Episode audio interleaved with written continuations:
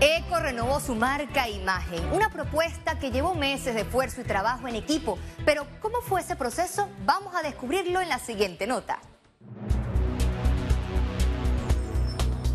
Eco sigue creciendo y evolucionando, todo parte con la idea de reforzar la imagen e identidad con una marca auténtica e innovadora. La evolución del logo de Eco y el refrescamiento del pack gráfico del canal forma parte de un proceso de renovación que iniciamos en el 2022 con lo que fue la construcción de los nuevos sets del canal y que ahora estamos terminando con esta renovación de la imagen. La renovación de la nueva imagen y logo contó con un equipo de creativos, editores, diseñadores que trabajaron en un paquete gráfico moderno y ágil, logrando un logo vanguardista, minimalista y sobre todo elegante. Era necesario hacer este cambio y ahora le damos como más significado a lo que es nuestro nombre de Eco, porque con las formas que tiene el nuevo logo, el logo ahora tiene... Eh, la E tiene una forma donde representa el eco de lo que nosotros hacemos eco de lo que pasa, de las coberturas, de las noticias. Y asimismo tenemos eh, la parte de la C y la O que es unido y ahí representa que las noticias no terminan nunca, es, es, infinito, o sea, siempre va a haber noticias. Con esta transformación, ECO asume grandes retos para nuestra audiencia.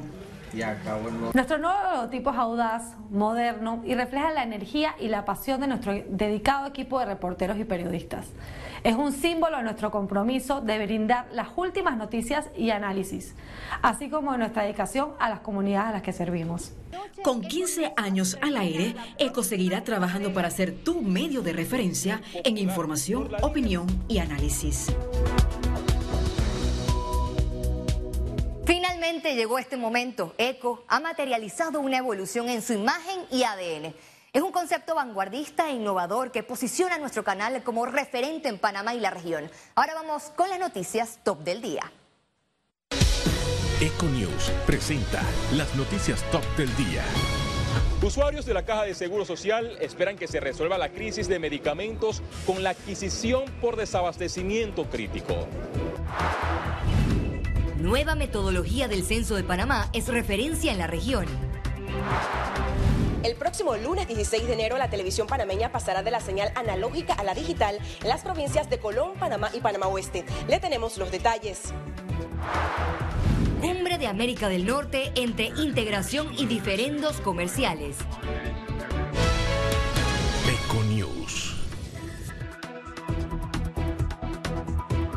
Iniciamos Econews con las principales noticias nacionales e internacionales. El Ministerio de Salud está a la espera de unas 75 mil dosis de la vacuna Pfizer bivalente que brindarán una mayor protección contra la variante original de COVID-19 y Omicron. Una vez lleguen las vacunas al suelo patrio, serán trasladadas al Depósito Nacional Biológico del MINSA, que cuenta con modernas instalaciones y un cuarto frío con capacidad para almacenar vacunas. Todas las dosis están llegándonos y están ya programadas su distribución para el día de mañana a través del Servicio Aéreo Nacional, el cual vamos a entregársela a las 15 regiones de salud, priorizando las áreas de difícil acceso, tanto Cunayala como Darien, se va a hacer el desglose más desmenuzado. No solamente vamos a llegar a una área, Usuarios de la Caja de Seguro Social esperan que el problema de la crisis de medicamentos se resuelva lo antes posible con la nueva estrategia de adquisición por desabastecimiento crítico. En realidad, el seguro anda muy mal. A veces muchas personas jubilados venimos a buscar medicamentos y no se encuentran acá el Seguro Social. El señor Edwin Valdés siempre acude a la policlínica JJ Vallarino en Juan Díaz con la esperanza de encontrar sus medicinas, pero siempre recibe la mala noticia del no hay. Dice que su única alternativa es ir a las farmacias privadas que venden los medicamentos a precios elevados. A veces venimos para eh, medicina para sueño, a veces eh, para el azúcar y tampoco se encuentra en la caja Social. Tenemos que comprarlo y no deberíamos comprarlo porque ya nosotros hemos pagado muchos años la cuota del Seguro Social. El director de la Caja de Seguro Social, Enrique Lau Cortés, confirmó que Panamá comprará 132 medicamentos por desabastecimiento crítico, tal como lo acordó la mesa técnica. Nosotros ya recibimos la aprobación del comité y del Ministerio de Salud y ahora estamos eh, en el proceso de una resolución firmada por el presidente de la República. Los asegurados no confían en las promesas de la actual administración de pasar del no hay al sí hay. Bueno, yo puedo mandarle un mensaje al doctor que realmente eso no ha sucedido, doctor Enrique. Eso no ha sucedido y yo les voy a llevar en este momento 10 adultos mayores a su institución para que vea que no hay medicamentos para cardiología, no hay medicamentos para hipertensión. Yo digo que es como paliativo para el momento de que se da el desabastecimiento, pero eso no es lo que debe ser. Se deben crear los procesos de forma tal que el medicamento siempre esté presente. En medio de la crisis, la institución lanzó el plan estratégico para la dispensación del 100% de las medicinas en todas las instalaciones médicas. En el mes de agosto de 2022, la Caja de Seguro Social realizó la primera compra por desabastecimiento crítico en Colombia, logrando el ahorro de un 60%. Félix Antonio Chávez, Econius.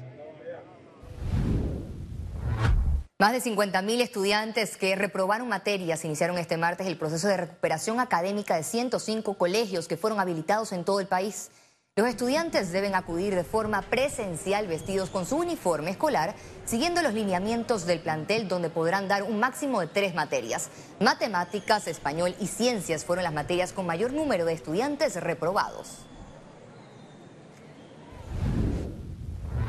Y este martes se presentó una solicitud de consulta ante la Corte Suprema de Justicia, el Ministerio de Gobierno y en la Procuraduría de la Nación con relación a las condenas de alto perfil ejecutoriadas.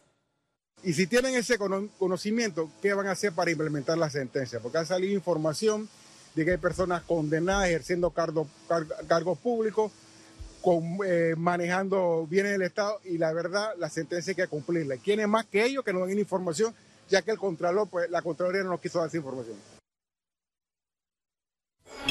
Economía. El Instituto Nacional de Estadística y Censo informó que la nueva metodología e innovación de Panamá en los censos nacionales de la década del 2020 colocó al país como referencia en la región latinoamericana. Los censos permiten conocer cuál ha sido la evolución demográfica del país. En el caso de Panamá, desde 1911 realizó censos de hecho sobre población y vivienda. Ahora en 2023, por primera vez es bajo la figura del censo de derecho y 90% electrónico, lo que convirtió al país en referencia regional en la realización de estas investigaciones estadísticas. Debo decirles que el director de Perú viene para acá ahora para aprender cómo Panamá está haciendo el censo electrónico 90% de la data. Viene Brasil también, viene Chile y viene INEGI, México y también República Dominicana. Aparte de otros organismos internacionales porque ellos son observadores y también ellos quieren aprender porque esto que está haciendo Panamá es un salto cuántico. Nosotros hemos tenido cooperación sur-sur con algunos países, eh, como bien mencionó el director del INEC, eh, tenemos a Honduras, tenemos a, países como El Salvador, tenemos países que ya han avanzado como en el caso de Chile, como otros países que ya han tenido experiencia y Panamá se convierte, por supuesto, en un país de referencia que recientemente, o digamos que está en el proceso de preparación del censo. Estos observadores presenciarán en tiempo real las entrevistas censales en Panamá y cómo funcionan las plataformas digitales que reflejan el récord de datos de la población. ¿Qué pasa de un censo? De, hecho a un censo de derecho, que es una metodología, digamos, que han eh, incorporado los países, que permite que la población eh, no se paralice, sino que la actividad económica se pueda desarrollar y, y es un periodo mucho más largo. En definitiva, son aprendizajes. Estamos generando unos hitos importantes en Panamá, que lo vamos a alcanzar, no nosotros, sino con ustedes y con el deber ciudadano de toda la población panameña. Los empadronadores se mantendrán visitando alrededor de 1.500.000 viviendas en Panamá hasta el 4 de marzo. El cuestionario está disponible en www.censuspanamá.pa. Ciara Morris, Econews. Continúan las opiniones encontradas entre Minera Panamá y el gobierno ante la ausencia de acuerdo para un nuevo contrato. Este martes, Minera Panamá aseguró estar lista para un acuerdo de beneficio mutuo con el gobierno nacional que sea justo y equitativo. Mientras que el gobierno se pronunció molesto, asegura que la empresa se está pronunciando con aseveraciones fuera de la realidad de la situación. Panamá iniciará su transición hacia la televisión con señal digital. ¿Está usted preparado? En la siguiente nota le informamos los detalles sobre el apagón analógico. Ah, el próximo lunes 16 de enero, la televisión panameña dirá adiós a la señal analógica después de 60 años de transmisión. Se trata de la primera fase que abarca las provincias de Colón, Panamá y Panamá Oeste. Nosotros teníamos una penetración de hogares preparados para recibir la señal digital cerca de un 40%, en la medida que los simulacros se fueron, dando, eh, se fueron dando, perdón, llegamos hasta un 86%. ¿sí? 86% ya de hogares preparados para recibir una señal digital. Entiéndase que a través de los televisores con sintonizador, eh, a través de las cajillas decodificadoras o aquellos hogares que ya tienen televisión pagada eh, y pueden recibir las señales digitales. Este acontecimiento ubicará a Panamá como uno de los primeros países de la región en ofrecer esta señal digital de manera abierta y gratuita. La señal digital, a simple vista, tiene dos grandes beneficios.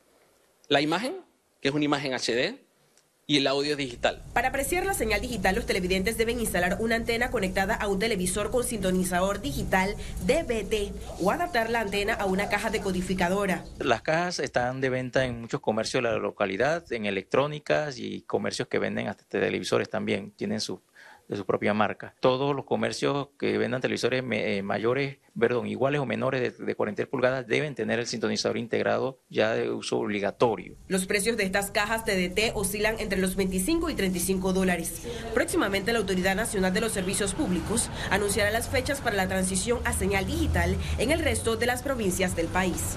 Ciara Morris, Econews.